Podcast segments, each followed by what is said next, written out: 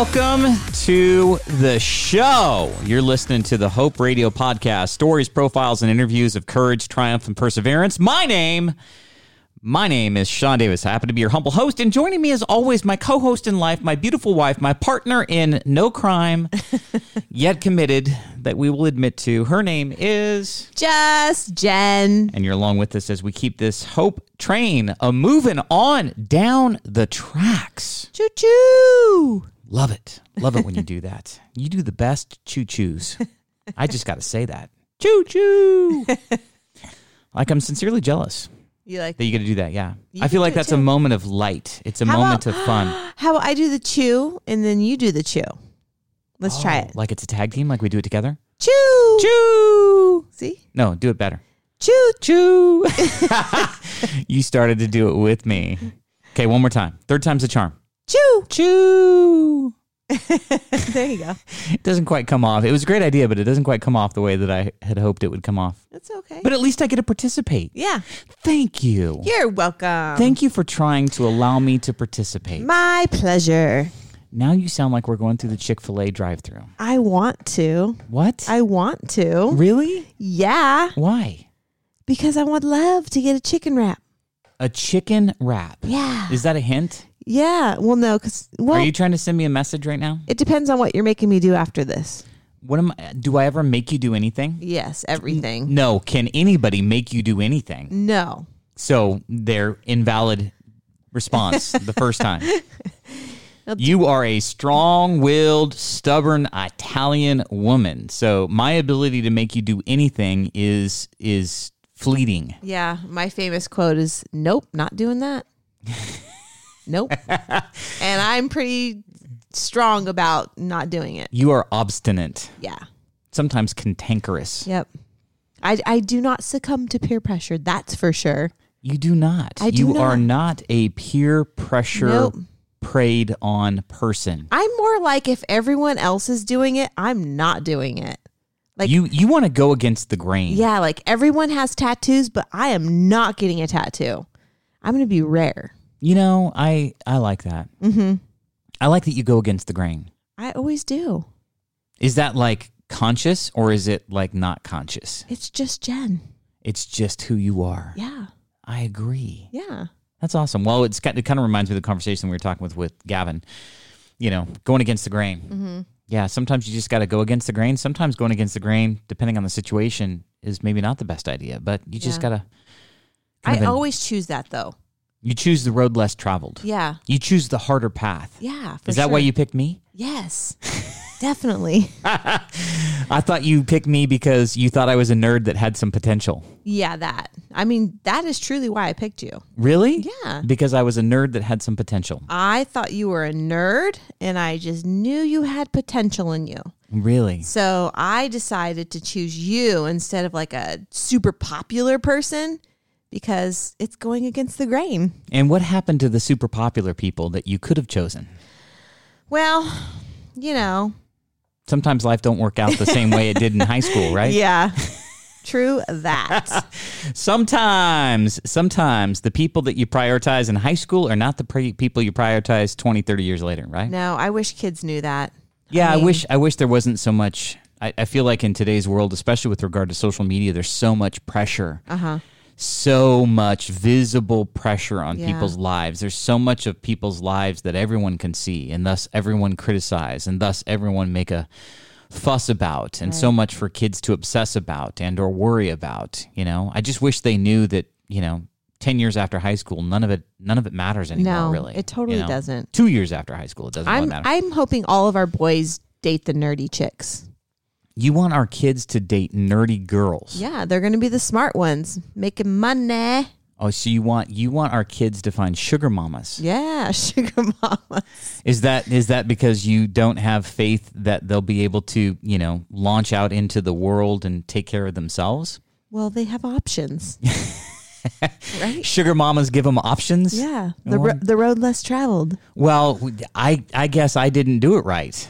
Yeah, I was no sugar mama. You weren't a sugar mama. I'm huh? a hippie, hippie gypsy. I have zero nothing. No, you've got everything. See, and that's what I hope You got my every- boys find. you got everything I need. Yeah, money means nothing. It doesn't unless you need money, and then it means everything. No, you don't need money. You can barter, like at uh, the Burning Man. They What? they barter and trade. What do you know about the Burning Man? The Burning Man? Have you ever been? No. Would you ever want to go? Yeah. Really? Yeah. I I don't think you like dirt that much. I, I was gonna say I want to go, but I don't want to get all ashy. Ashy? Yeah. Is it ash? It's ash from the Burning Man. No. Yes, it is. It's like white desert powder. no. It's not ash. It's ash from the Burning Man. well, context here for those that don't know what the Burning Man is. It's like some sort of celebration festival where a whole bunch of You burn man. interesting people get together. But yeah, and then they have a in an effigy a, a burning Yeah. man at the end of it. But the here's the point of it is that we live in Northern California, and it seems like we always see the after effects. We see these these RVs coming down, cars. They always Mm-hmm. have bikes. bikes. Yeah, they always have bikes attached to them, dressed up. You know, crazy looking decorated bikes it's like a it's like a parade. and all of these all of these cars look like they've been five hours through the worst white dust storm that you've ever seen. They're they're caked in white dust. It's ashy. It's not ash. It is. You think so? But anyways, they do barter and trade. You're not allowed to use money there. So you have to have some kind of trade or you, you have to do something like say I am teaching yoga. Well, people will trade me for maybe they make bracelets. So they can I'll teach them yoga, they give me bracelets. Like I think that's how life should be. I think we should go. Okay. I think we should experience it I don't want to get dirty, but I'll go. You, I know you don't like dirt. There's no showers and stuff. So you, we would take a trailer. I, would say I like dirt. Like You like dirt? When since when do you like well, dirt? hello, trail runners. I don't mind dirt, like mud, but like that's like different. Like you have to see it. Yeah. It's just it's. You don't like it when you get dirt in your eyes and ears. I feel and like you would inhale all that. I don't want that. you don't want that. Yeah, I well, mean it's kind of what we're dealing with right now in California, right? exactly, and that's why we left for Mexico, so we didn't have to deal with it. All right, moving on. Let's uh, let's get on to joke time. Okay, Are you ready to tell funnies? I am ready to tell the funnies. Um, Are you ready for the funnies? I'm ready for your funnies. So you go ahead first. You you start the funnies. Okay. All right, here we go. What do you get when you dip a kitten in chocolate? Oh, what do you? Oh, a chocolate cat, a, ch- a Hershey. Ca- I feel like it's it's some sort of a candy bar or something. I don't know. What do you get? A kitty cat bar. See, I love Kit Kat bars. Oh my gosh. Break me off a piece of that Kit Kat bar. here's my performance in that joke. I should have totally got it. I was on You the right You totally should have gotten it. I I should have got it. You know. I could go for a Kit Kat bar and some Chick fil A. All right. Well, maybe that will happen after we get done with this. But the reality of it is, is it's my turn to tell a joke, and now Oh. you need to listen. Oh, you get a turn? Yes, Oh, okay. I think so. All right. So, uh, how do you make an octopus laugh? Um, oh my goodness gracious. You How do you make an octopus laugh? you tie all eight legs together. no, you make an octopus laugh with ten tickles. Ah. not nine. No, it's got to be ten. Nine tickles does not sound right. It should be eight tickles Why? because they have eight, eight tentacles. right? I don't know. I'm not an octopus fan. I don't. Eight I know great. nothing about. Do they have eight? Eight. Yeah.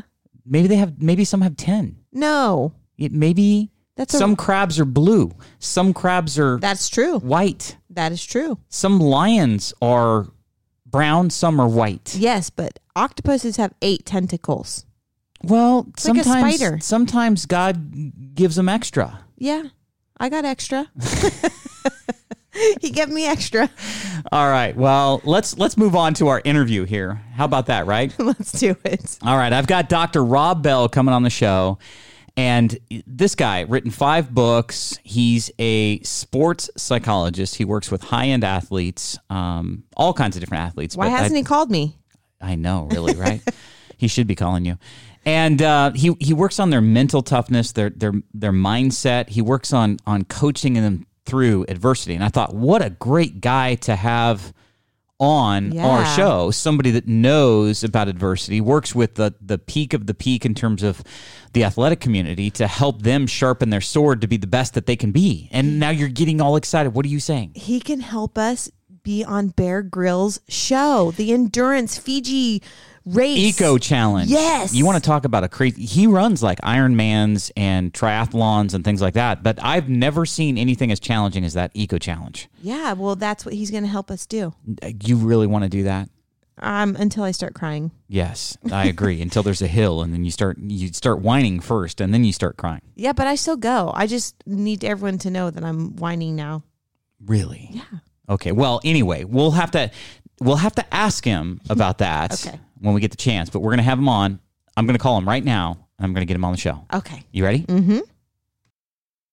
All right. I've got Dr. Rob Bell on the line. Dr. Bell, welcome to the show. How are you today? Good. Thanks, Sean, for having me, man. Appreciate it. Hey, I'm excited to uh, have you on the show. Excited to talk with you because I think your message is going to resonate with uh, with our listening audience, and so I'm eager. I'm I'm I'm excited, and I know for you, like much of your story began when you were in college. You you had an event happen to you in college that just uh, shook your world and changed your your life exactly. So why don't you uh, just go ahead and set that up for us? Uh, you know what happened and uh, and share that with our audience here. Sure, man. You know, I was a athlete always growing up, and I was a baseball player. That's why I love baseball. So I went to a small Division two school in uh, West Virginia. And on the way there, kind of my senior year, I developed and found this thing called partying. I don't know if you've ever found that. You know, I've I've I've touched it a couple different times. I think I have encountered it once or twice. Yeah. Well, it's out there if you want to still find it again. You know, so it found me, and if it was a class, I mean, I would have got an A plus because I was an all or nothing guy. And um, you know, when I that really just started, you know, I just wanted to have a good time. So when I show up at college as a freshman college, I have baseball on one hand, I have party on the other, no accountability. What could possibly go wrong? And it's it's very early in the semester, my freshman year, and in West Virginia, there are a lot of bridges, and the reason why they have these bridges is because there's cliffs. And so, and then whenever I'm speaking to my audiences, especially my collegiate athletes, I always just say this, Sean. I say, look, nothing good happens after midnight, right? I mean, you live any way you want. nothing good happens after midnight. And so this is obviously after midnight, and it was near this uh, cliff. Ended up walking off an 80 foot cliff.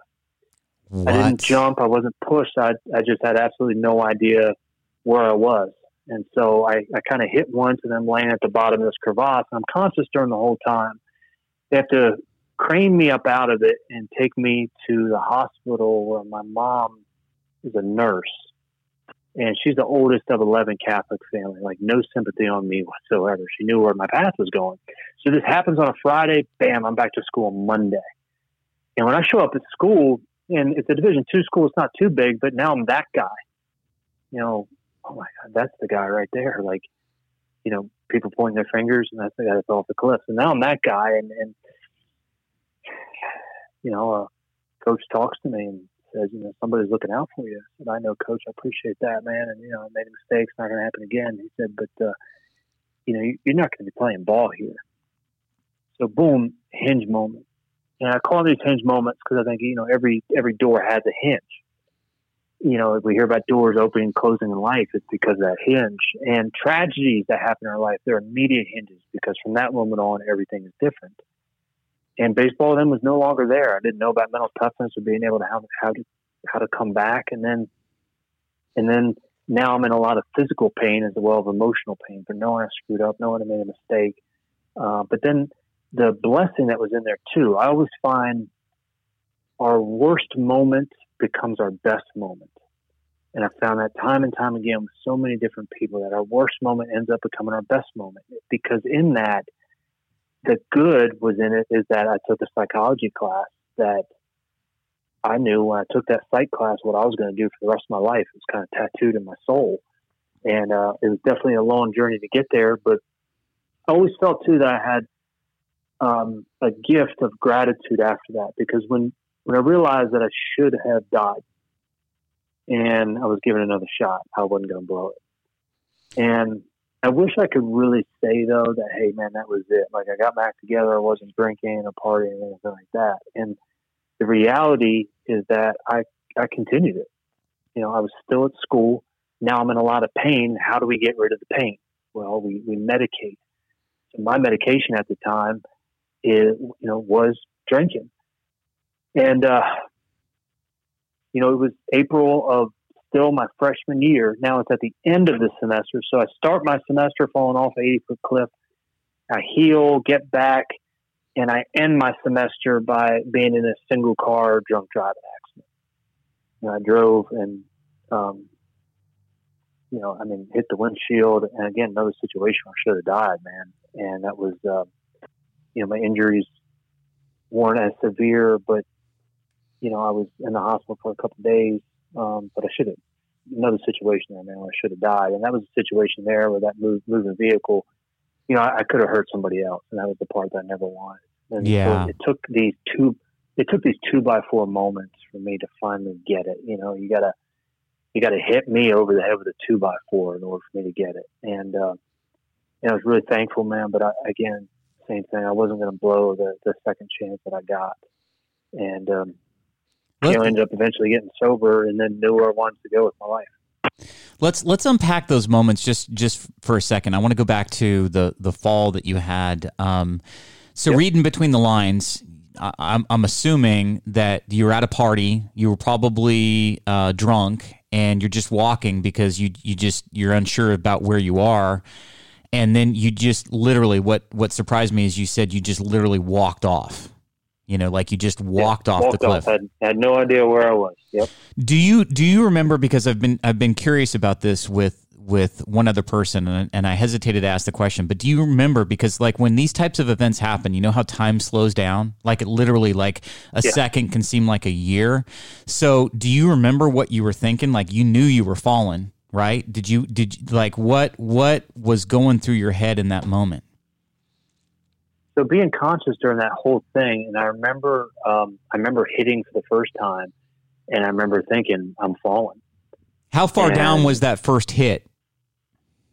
Boy, it's really tough to say. So if you kind of look at it, so it's not a straight drop. I mean, it, it was slanted a little bit. Like you could climb down it. Um, but I mean, it, it would have been, I mean, that's tough to say, probably 30 feet, you know, where I hit yeah. once. And when I hit, I hit my head. I remember that. Um, and then just there at the bottom, you know, I at least wiggled my toes, but you know, my arm was fractured. I had a big gaping head wound that was just gushing blood, and uh, but my back was, um, you know, slowly going numb.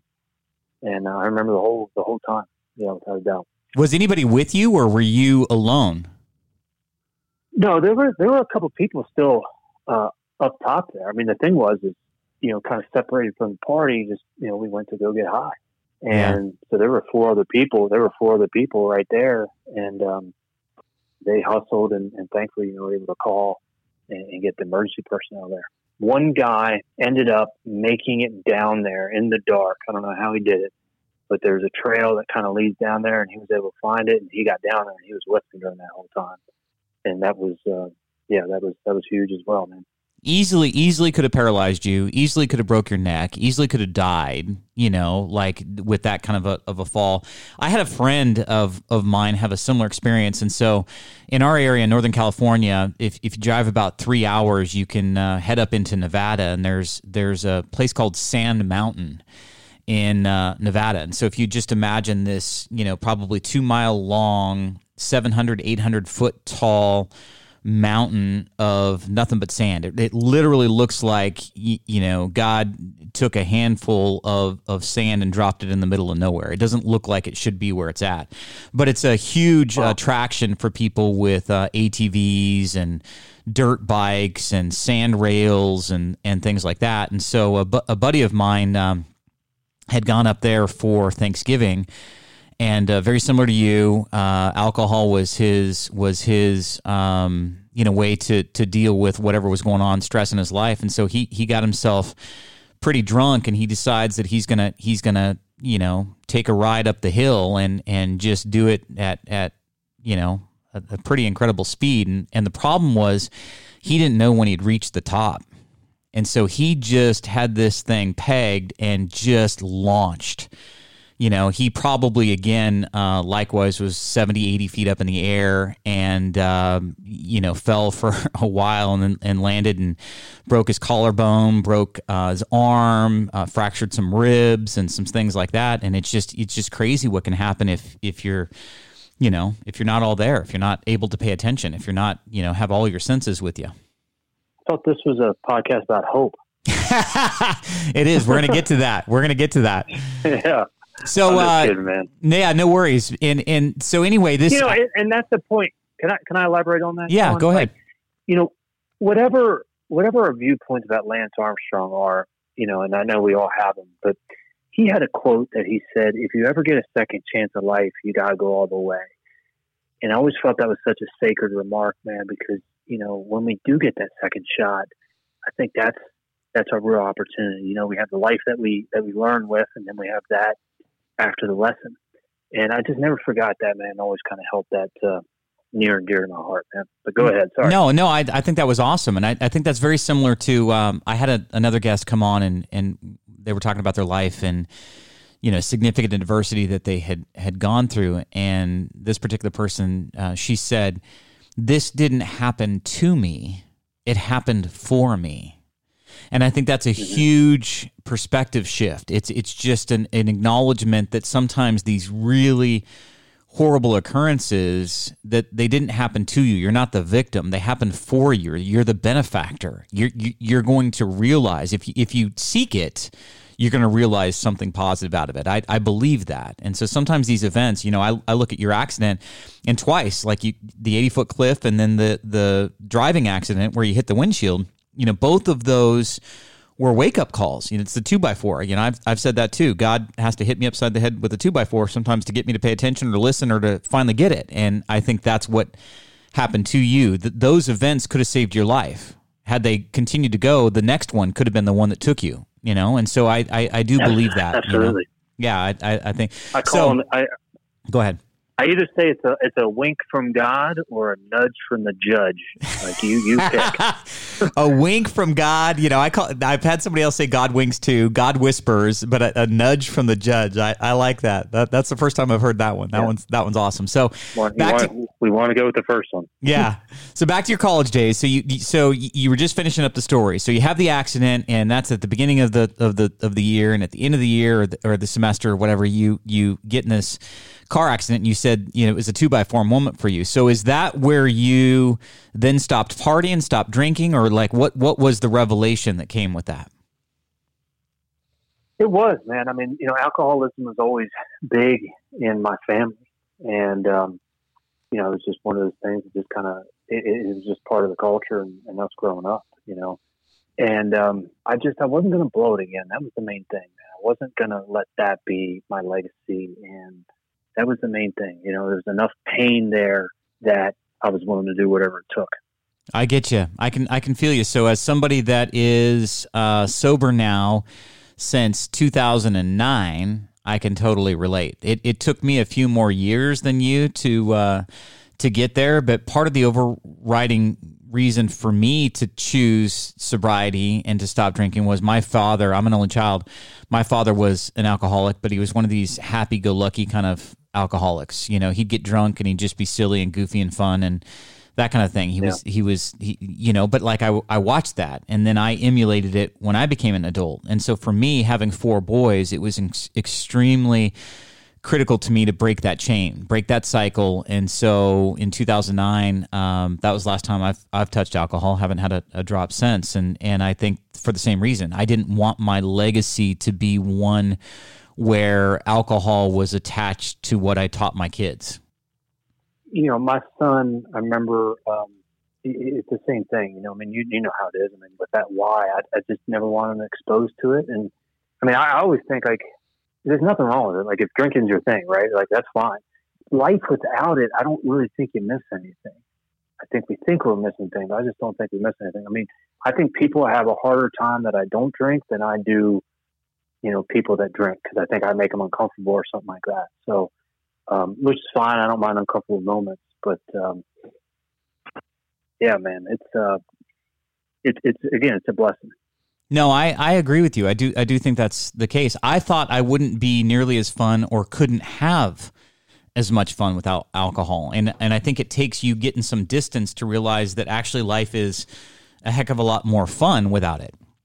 You know, you don't have Yeah. to deal with the hangovers. Yep. You don't have to deal with the after effects. You don't have to deal with the worry, okay, how am I going to get home? I'm driving while I'm drunk or this or that or the other thing or what kind of an example in my, in my setting. And, and uh, it's fun to watch drunk people, though. I will tell you that. so when, when you're sober Well, and you're, sometimes. you're around a whole bunch of them, sometimes it can be fun. Yeah, you're right. But uh, you know, I get it, and um, you know, I'm I'm just glad you you you made that choice. And so let's let's talk about where, because I think you were just starting to talk about, you know, that was really those two moments were your hinge moment. It led you on a on a path and a course that you never would have been on without that, and that led to sports psychology, right? It was, man. Absolutely. I mean, you know, the the hinge moments. It's it's that one moment, one person, or one event that makes all the difference in our lives, and just connects who we are with who we're going to become.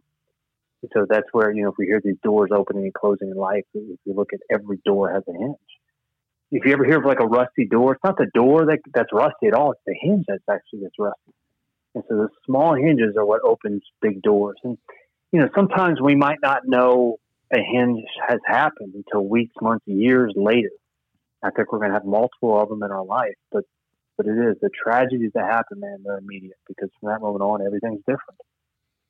Everything is different, and I and I love that analogy. You're the first one that I've ever heard talk about, you know, doors through the hinge perspective, and I think that's a beautiful way to look at it. I think it's a really cool way to look at it because again, the, some of the biggest doors out there have small hinges, and some of these hinges can be monumental in terms of either opening or closing a door, and um, I think it sets a really good visual. So, what is it about sports psychology that attracted you? So, I know sports is is obvious; you were big into that, but that mental toughness, that psychology component, did you learn that through your recovery, through rehab from the accidents? Like, where did you where did you get touched by that? I mean, I think I definitely learned it uh, through recovery. Um, I mean, I was the athlete that always thought too much. You know, when things were good, I was good. When things were bad, I was horrible. I was like, who's going to show up today? Is it going to be Taylor Swift or Lady Gaga? You know, there's no con- there's no no consistency at all in my performance at all. And when I took that psychology class, I mean, I was so dialed in, and I was like, um, you know, I did have the blessing of being intelligent up to the point where you know I could kind of get by. But when I took that psych class, man, I was like, this is what I want to do for the rest of my life. I'm going to incorporate this somehow in sports. And then when I was starting to get into it, that was the same year where it was these Dan and Dave commercials, the Reebok commercials. And what the commercials were all about was, hey, who was going to win the gold medal in decathlon in Barcelona? And so it was a, I mean, fantastic idea because they took an obscure sport and then put it on the national stage. And so it made you root for one, like Dan or Dave, who's going to win? And so as I was following Dan O'Brien, you know, we had this little formality in the United States called Olympic trials that, you know, obviously, I mean, even Olympic trials with swimming, um, hey, only two go. And so you got to be the best. And with Olympic trials that day, Dan O'Brien is on world record pace and he comes up against the pole vault and he ends up no heighting. So, meaning he goes from first to last and he doesn't even make the team. Reebok pulls the commercials, and then I started following his career at that point. I cut out his story from uh, the Washington Post, living in Maryland at that time, and I saved that because I was like, "How? I, don't understand how this happens. How does this happen? How does the best not even go to the Olympics? Like the the commercials are saying, like who's going to win?" And it was that point that I started following his career, and then in depth, he started to see sports psychologist. He started to see a mental coach, somebody that could help him with his routines, with his confidence, with his focus, and how to let go of mistakes. And you know, he ends up winning the gold medal at uh, the next Olympics in Atlanta, and that was where it was solidified that you know what, man, it's not about the setback, always about the comeback. Yeah, I think that you remarked. Um, I was reading that you had remarked that he had said something to the effect, I pity whoever comes up against me in the next four years. It was like this shift in his head that that setback was really something that at that moment he resolved there is nothing that's going to stop me from from doing this in 4 years. And and I and I I agree with you. That's like a profound moment to see somebody go from the bottom of the heap but yet to have that conviction that that you know attitude that I pity who's ever whoever goes up against me in the next 4 years. You know that's where I think the champions do possess that that ability. And um, it's about how well we do after that adversity hits, how well we do after that big fall, how well we do after that no height or that failure. The things that they never tell us is this: is they're going to say, "Hey, fail and fail again, fail faster," and that all sounds great. What they never tell us is this: is that when we fail, it's not just about that failure. It's about it brings back every other failure that we've made before in our life, all come flushing back and the part that we have to overcome is that negative belief about ourselves and the story that we tell ourselves. So that's the thing that I really believe. It's like if we can just overcome that one mistake, that one piece of cake that we eat if we're on the diet, that one time we miss the gym, it's the next time that we show up. And that's where the real mental toughness gets built. It's not necessarily in you know, when we eat that piece of cake, if we're on a diet or something, you know, we throw up our hands, say, ah, screw it, I blew it. See, I knew I couldn't do it. And all the failures that we made in the past come back instead of looking at it as a lapse. And all right, man, tomorrow, or instead of eating that piece of cake, what do we do? We throw up our hands, say, screw it, I blew it. I'm going to eat the whole damn cake. and that's not what it's about, man. You know, it's if, about what happens after that. If if Jen was here, she'd say she's all about eating all the cake. You know, she she but she would never do that. But she would love to the idea of it. She's a super fit gal. She's she's really into running and, and a regimen. But she says when she turns eighty five, she's going to eat all the food, unrestricted. She's just going to you know by the time she gets to eighty five, she's just going to eat it all. But um, you know, like there's a contrast between the two of us, and so we've been married for twenty six years and dated for five years before that, four boys and high school sweethearts and all that good stuff. But she's she's a she's a planner. She's a she has to write out her day, plan her day, etc. in order for it to work yeah. right for her. But the crazy thing is, it's funny that you keyed in on that because you were using a food analogy to talk about mental toughness and, and consistency and things like that. If her Monday doesn't go right, like it affects her whole week. Like she's got to start mm-hmm. Monday, diet wise, food wise, you know, and it, and she's got to be nails, and then she can continue the week, and it and it's awesome. But if Monday doesn't go right, then both her and my second oldest son Gavin, you, you know, the the mindset is well, Monday failed, so this week's off the table. So I'm gonna, you know, I'm gonna indulge Tuesday, Wednesday, maybe Thursday. Like it, it upsets them. Me, on the other hand, if my Monday doesn't go right, man, I, I look at Tuesday like it was Monday and go, okay, I'll just start over and I and I move forward. I think that's what you're talking about. It's like you clean the slate and maybe you use that that deficit that defeat for a little fuel moving forward but you you you don't you don't wallow in it. You don't latch onto it. You don't use it as the excuse to to then be be you know mediocre for some period of time moving forward. It really is man. Like i always love this one. Like yesterday it ended last night. It really did. It ended last night. You know our failure it's a bruise. It's not a tattoo man it's not our identity. I do not believe that we are made to throw up our hands and say, screw it, or to have our failures be our representation of ourselves. And our ability to adjust, I think that's what champions can do is they adjust. I mean, if you look at it, look, nothing's going to go according to plan. I like this one if I, if I can share it with you, man. It's plan on your plan, not going according to plan. it's how we it's how we adjust, man. It's, it's that's the piece that that agility mindset that we need to to be able to keep coming back and be able to overcome. So how do you how do you cultivate that in people? Because you, are a sports psychologist, you work with professional athletes. So how do you cultivate that for somebody that isn't used to thinking that way? You know, because I'm sure we've got people listening to the show right now that aren't accustomed to thinking that way. So how how do you bring that out of somebody? So again, man, I'm a I'm a little bit a different cat when it comes to this stuff, and I think there's a lot smarter people than me. But what I think are a couple of beneficial mental skills that we need to have are perspective and gratitude. So how do we work on that perspective of gratitude? Yeah, we can have that gratitude jar and we can remember it and all that stuff's great. But and, and I think that's an awesome skill. And maybe it ends with there. But, you know, again, I'm an Ironman. I love doing ultras. And the reason why I like doing that is because what I think we need to do is we need to create these situations in life that are difficult. And what I think we need to do in the very first thing in the morning, I think the first hour of the day sets the rudder for the rest. I think that's the time where we got to do the really hard stuff. And so are more in routine, but what are we doing in life, man, that's really challenging that we get to choose to do?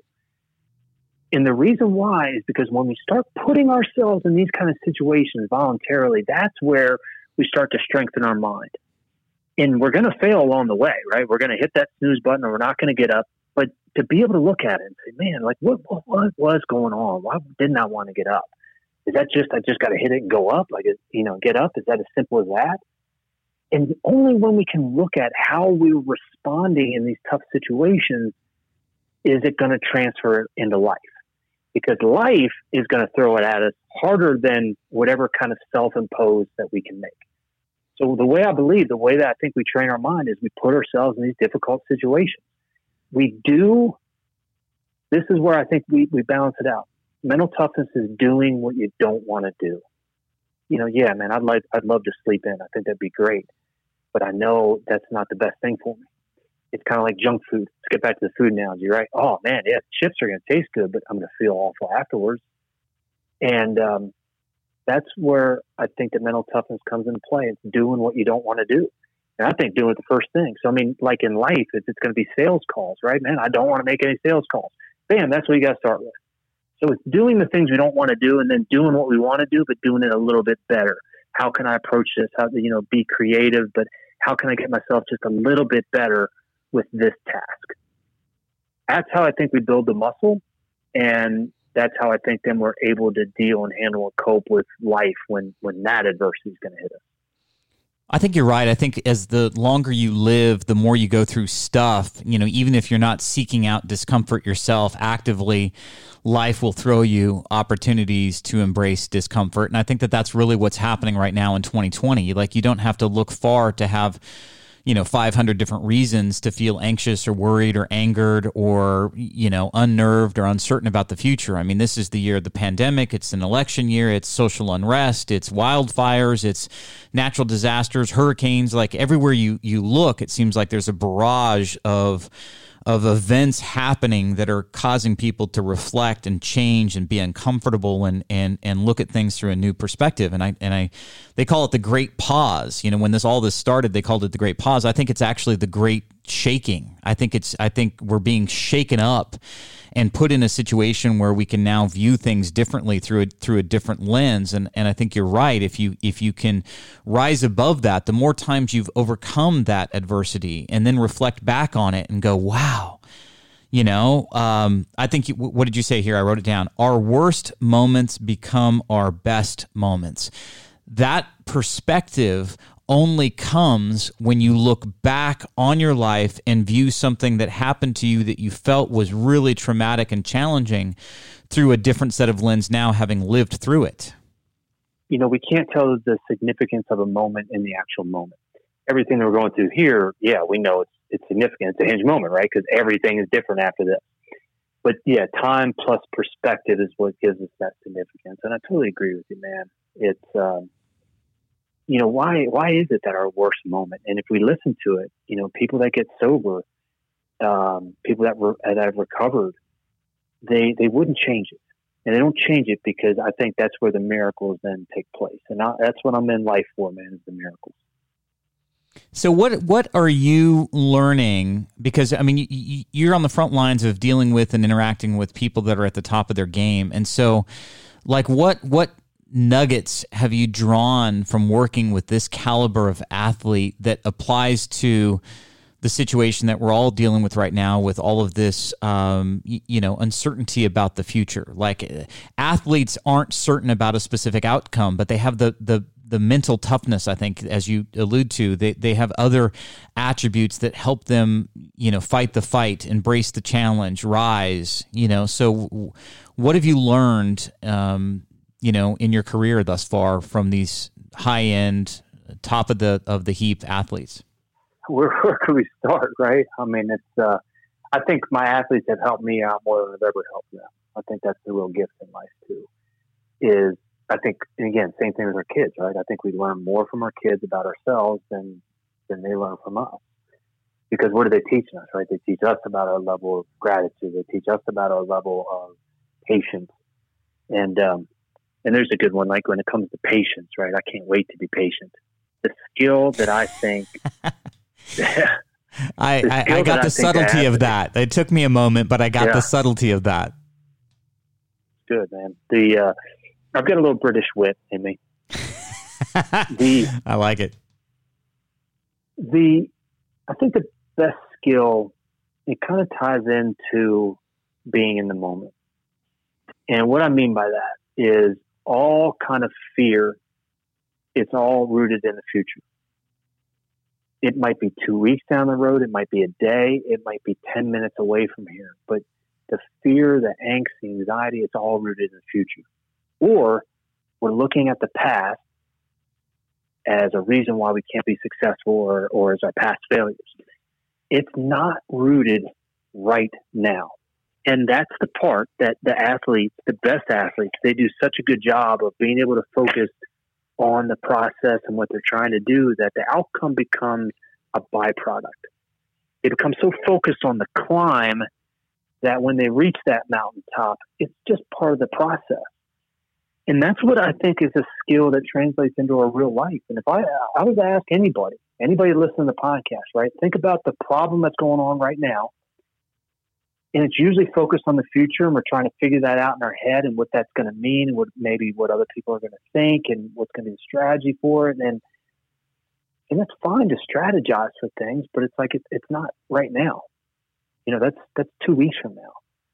And that's then it's just getting back to um, trust and belief and and a focus on you know what we're doing in the actual moment. And and one thing that I always kind of take with me, if it's, if it's on a long run that I'm doing 30 miles or something like that, I always remind myself of um, you got to bring it back to here and now because just because mile 17 is bad, right? So let's say, you know, August was a horrible month for us. It does not mean that September is going to be awful. It doesn't mean October and November are going to be awful. It has no bearing on it. And that's the part that we got to realize is like every single one of us, we have that second wind. It's going to be there if we keep moving, if we keep fighting for it and it's guaranteed to happen. And then what our job is, our job is to focus on the journey, focus on the process, and and I always think too, man, we got to be enjoying it along the way because the the valley that we go through, the really really tough times, even though we don't want to go through it, like I don't want to go through it. I don't want to have a bad week. I want this week to go nice and smooth. But once we go through that stuff, that's what I think makes the gratitude and perspective and appreciation even better when we come out of it. Oh, I agree with that 100%. You know, I I think that you you have to reframe how you're thinking about events. I mean, like it it, it doesn't how do I want to say this? It, it doesn't mean that bad things don't happen, but in my own life experiences, some of the most challenging times I've ever lived through, been involved in, in the moment felt unbearable. But the r- reality of it is, is with perspective and time, many of those moments became significant blessings in disguise.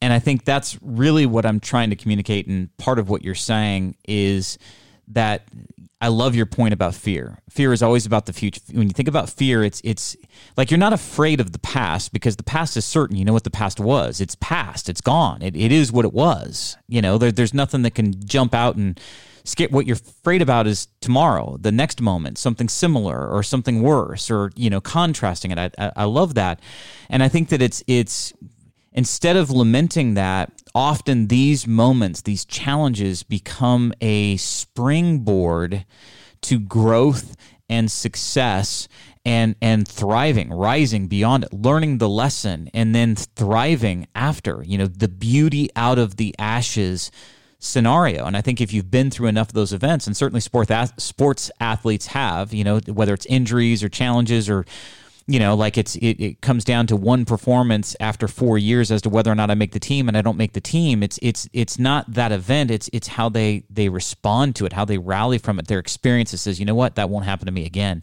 I'm going to make sure that that I'm I'm going to learn this lesson. You you ever think about having your own podcast, man? That was well said, buddy. you know, it's occurred to me. It has, you know, I, all kidding aside, you know, I, I, just think it's it's the wisdom of life experiences. You know what I mean? Like if if you yeah. reflect back on the challenges, I, I think that there's a key component to growth, and it's it's always self reflection. You know, like you you got to be able to contrast where you are and what you've experienced with you know how it affected you and where you want to go. And i think that that those you know athletes always are looking at performance. They're always evaluating. They're always statistics. There's always you know averages etc and i and i think that that comes you know for people that aren't athletes in, in normal life if you if you reflect back on those challenges if you've been through enough of them you know this is just a season. It's, it's not going to last forever you know but how, but but my attitude toward it could if i don't reframe it you know, and there might be people listening thinking, ah, that's pro athletes. See, what I believe though is I believe that everybody is an athlete. Our office is just different. Because if we think about an athletic mindset and what that means, well, as an athlete, you know, you show up, you you prepare, you uh, you're going to have losses, right? I mean, we're going to have more losses than we are wins. You know, that's just that's life, right? And but the biggest part about an athlete is you compete. Now, I think when we hear the word compete, we might be thinking about well, beating an opponent or being better than somebody else. But that's that's the lie, man. The, the real truth is is who we're competing against, and that's the most difficult opponent. That's the one that has a strategic advantage over us. Knows my weaknesses. Imagine trying to beat somebody on one on one when they already know what move you're going to do. Like that's how difficult it is to beat ourselves, and that's that's the real athletic mentality is who we're competing against is our own mind. No, I That's love that. I say everybody's an athlete. No, I, I, I agree, and and even taking it a step further, the the the the subject of mental toughness applies to everyone, regardless of their physical acumen. You know, like I, I think you're talking about, you know, many of the attrib- attributes of professional athletes that give them the success that they have is that mental toughness game. They've mastered or are trying to master their ability to to control the mind over the body. That the that they understand that the mind is so central to the body's performance, and if you can strengthen the mind and have that mental toughness, the body will perform. Amen. It reminds me of the. Uh, I just saw a movie with. Um, Will Smith, it's a movie where he comes up against the younger version of himself. You know, like it's just it's a fairly recent one, but it's it's almost like what you're talking about. Like if you're if you could imagine that somehow, some way that you're competing against the best version of yourself that knows everything about you, like how do you how do you handle that? How do you how do you rise? It was it was an interesting movie to to say the least. Um, but he it was it just remind when you were talking about that, it, it made me think about that uh, movie. I wish I could remember it it's the most difficult opponent because you know who wants to compete against ourselves anyway, right? We want to disconnect, we want to distract, we don't want to go into the roar and be able to look at ourselves in the mirror.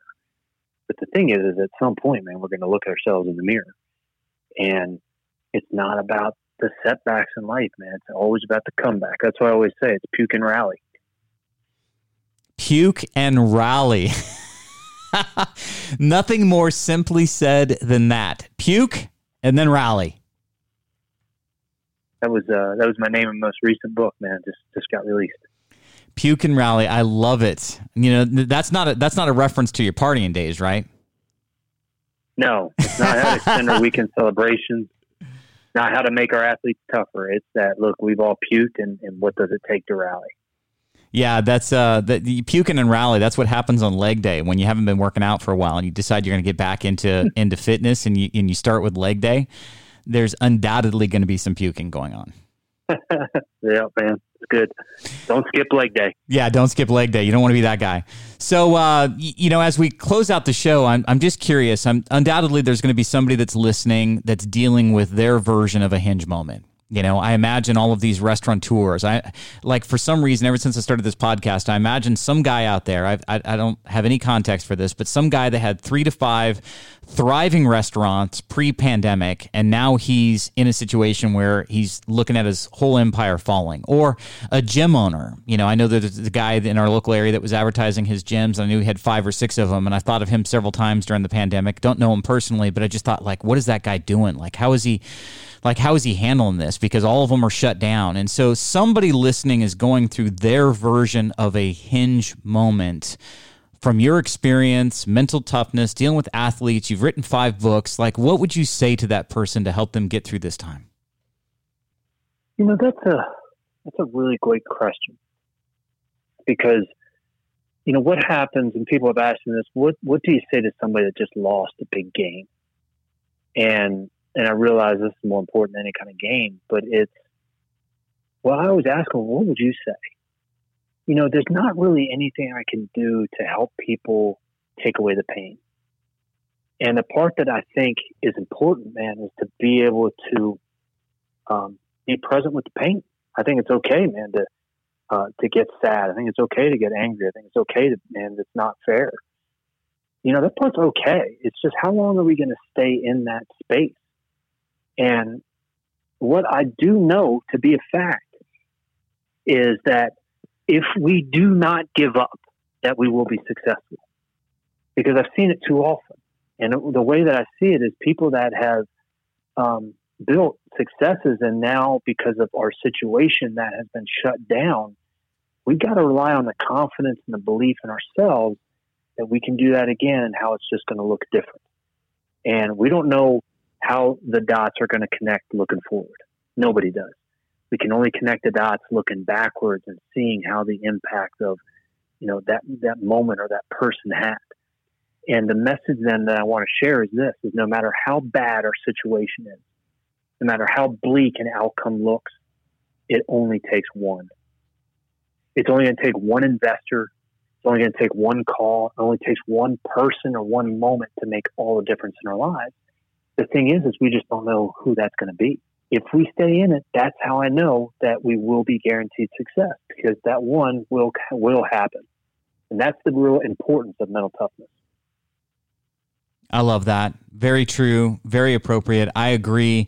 You know, it's that it's that mindset that no matter what happens to me, my most significant moment could be right around the corner and the acknowledgement that too you know i'm a guy that had a financial services practice for 22 years you know you asked me five years ago i thought i thought that's how i was going to sail into retirement that i was going to be doing that for the longest period of time and and i just got to a place where i i just felt like god was calling me to do something different so i completely upended my life and started doing something that I had never done before, flipping houses. And so I think that there are people that will go through a transition where maybe some chapter of their life is ending. Maybe that is the business, maybe it's the gym, maybe it's the restaurants, maybe it's whatever. But if they hold on to the idea that the next chapter could be the most significant, that, that this happened to provide the opportunity for them to touch their their destiny, their purpose for being here on this planet, for their maybe the next thing that comes is 10 times more significant than what just was shattered. And I think if somebody holds on to that, that's hope. I think uh, I think faith sometimes isn't really faith until it's all you've got. True. Well said. Very well said. If you got nothing left, that that's when your faith is truly tested. And I, and I think oftentimes those are the moments where it's easiest. I think the challenge with faith is when everything is going well to stay as connected as you do when everything is lost, when when you don't have anything around. That's the challenge. Can I uh, can I share a quick story on that one? Yeah. So it's it's real quick, but it's kind of like a joke. But you know, on that, you know, a man is uh, is in a crowded. This is pre-pandemic, so a man is in a, a, a food court in a mall, and he's got his tray, and it's really really crowded. And he kind of looks up to God. He says, "God, please, you know, can you help me find a place to sit?"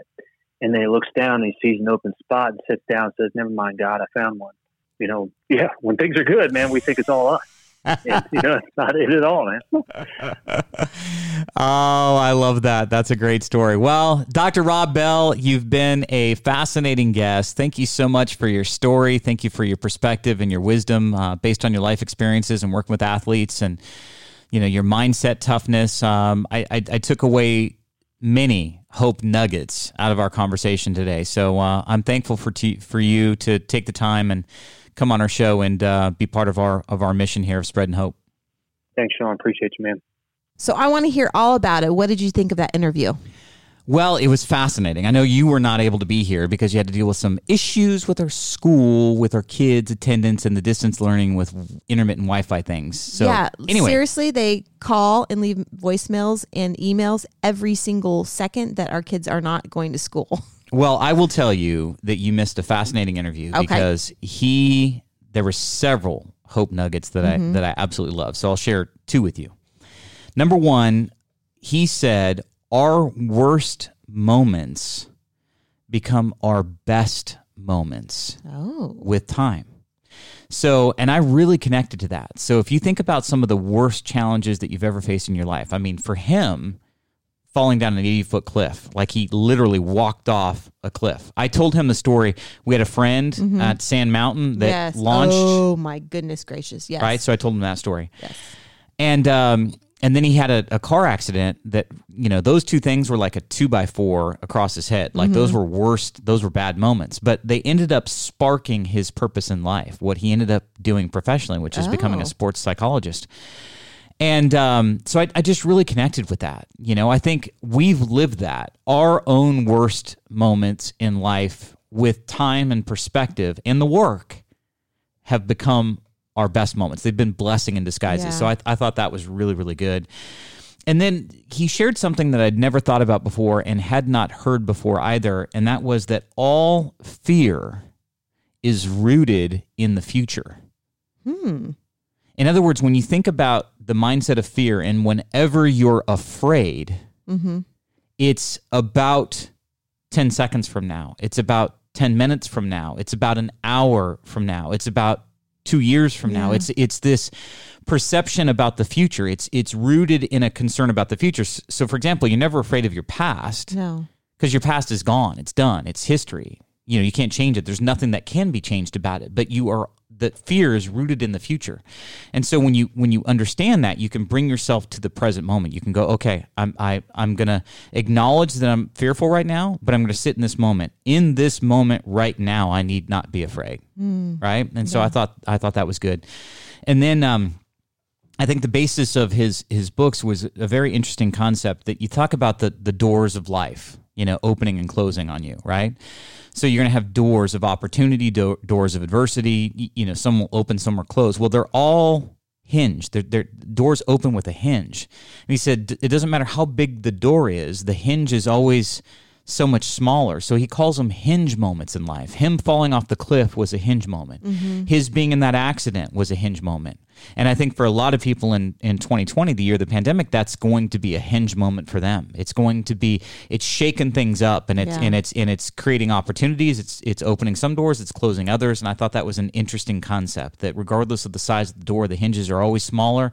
And these hinge moments, when you reflect back on them, usually lead to big door openings, big door mm-hmm. closes, etc. I thought that was awesome. Wow. Yeah. Yeah, so it was a really, really good interview. Well, I'm intrigued. I'm gonna have to go back and listen to the whole thing. You will have to do that. I highly encourage you to do so because it was it was awesome. Lots of hope nuggets in there. He is a hope dealer. Let me just tell you that. You know how I'm gonna do it? How? I'm gonna ask Alexa to play it for me while I'm folding laundry. Yes, that's a great idea. Or if you're out on a run, you could Right. go to, you know, SoundCloud, you could go to Apple Podcasts and you can say, you know, Hope Radio Podcast. You'll find us Mm-hmm. there. You could subscribe. You could listen to it then. See? You could listen to it while driving, while running, while biking, while rowing, while cycling, while mountain climbing, while cutting down laundry. a tree and folding laundry. Yes. That's awesome. I love that. Now, if people want to get more connected with us Mm-hmm. via our socials, Our socials. not our social security numbers, but our social, our socials, Our social. social media, how would they do so? They can reach out to us on Hope Radio Podcast on Facebook and Instagram. And send us a direct message. If you're a hope dealer yourself, if you've got a message to share, we would love to talk with you. If you know of somebody that would be a great hope dealer for our show, we would love to to be introduced to anybody that you think has a message that would resonate with our listening audience. So please Yeah. uh, send us a message, connect with us, like and subscribe. Five yeses. Leave us a review on Apple Podcasts if you would be so kind. If you enjoyed it, if you didn't enjoy it, you can you can not leave us a review. Yeah, and kindness matters. So Kindness does matter. be kind Be kind. or rewind. Or Do you remember that? no. Be kind and rewind. It was on the old like VCR tapes when you'd go to Blockbuster, Oh. and it would say "Be kind, rewind." You're dating ourselves. well, I like Blockbuster. There's some people that listen and go, "What's Blockbuster?" Well, they should learn about it. they no longer exist, but I always loved that. Yeah. I Let- never rewound them either. the lesson to be learned there is n- no matter how consistent something is in your life, change is always occurring. And at some Mm-hmm. point, I mean, I remember going to Blockbuster in the video store all the time to look for new movies. It was like Friday, it was always new movie day. Yes. The new movies, VCS, VCR, and you remember beta tapes? No. What happened to them? What are beta tapes? It was VHS or beta. You had two different options for tapes. I don't know what beta is. Wow. Isn't that a fish? I guess I'm two and a half years older than you. That's why. No, beta. It's a fish. It's also a bad guy on Walking Dead. Beta? Yeah, there was alpha and then there was beta. Oh. Oh my gosh. That's what that means? Yes. Number one, number two, alpha, no beta. way. Are you just connecting that? Yeah. Really? From the, we've been watching The Walking Dead for how long, and you're just now connecting that? yes. Really? Alpha was the girl Yes. and Beta's the big guy? yeah, he was her number two. He was her right hand. I never put it together that it was Alpha Beta. Really? Isn't that a grocery store? No, that's Albertsons. No, Alpha Beta. No, Alpha Beta. I've never heard of a grocery store called oh my Alpha gosh. Beta. Google it now. All right. Anyway, I think we should do another podcast. What do you think? I think Alphabet is a store. Jennifer, we're trying to stay focused here. Shall we do another podcast we, or what? We will do Are another we? podcast. Are we going to do another one? Yes, tomorrow. Here's a preview of our upcoming episode, number 84, the next episode of the Hope Radio podcast. there will be things that people do with restaurants. There will be things that people do with gyms. There will be pe- there are things people are doing right now with training that we'll look back and go like, "Holy cow, that's such a great idea! Why didn't I think of that?" You've got to try to become that person. You've got to figure out how can I pivot and change things. Some restaurants, you know, right away started having their wait staff uh, do home delivery.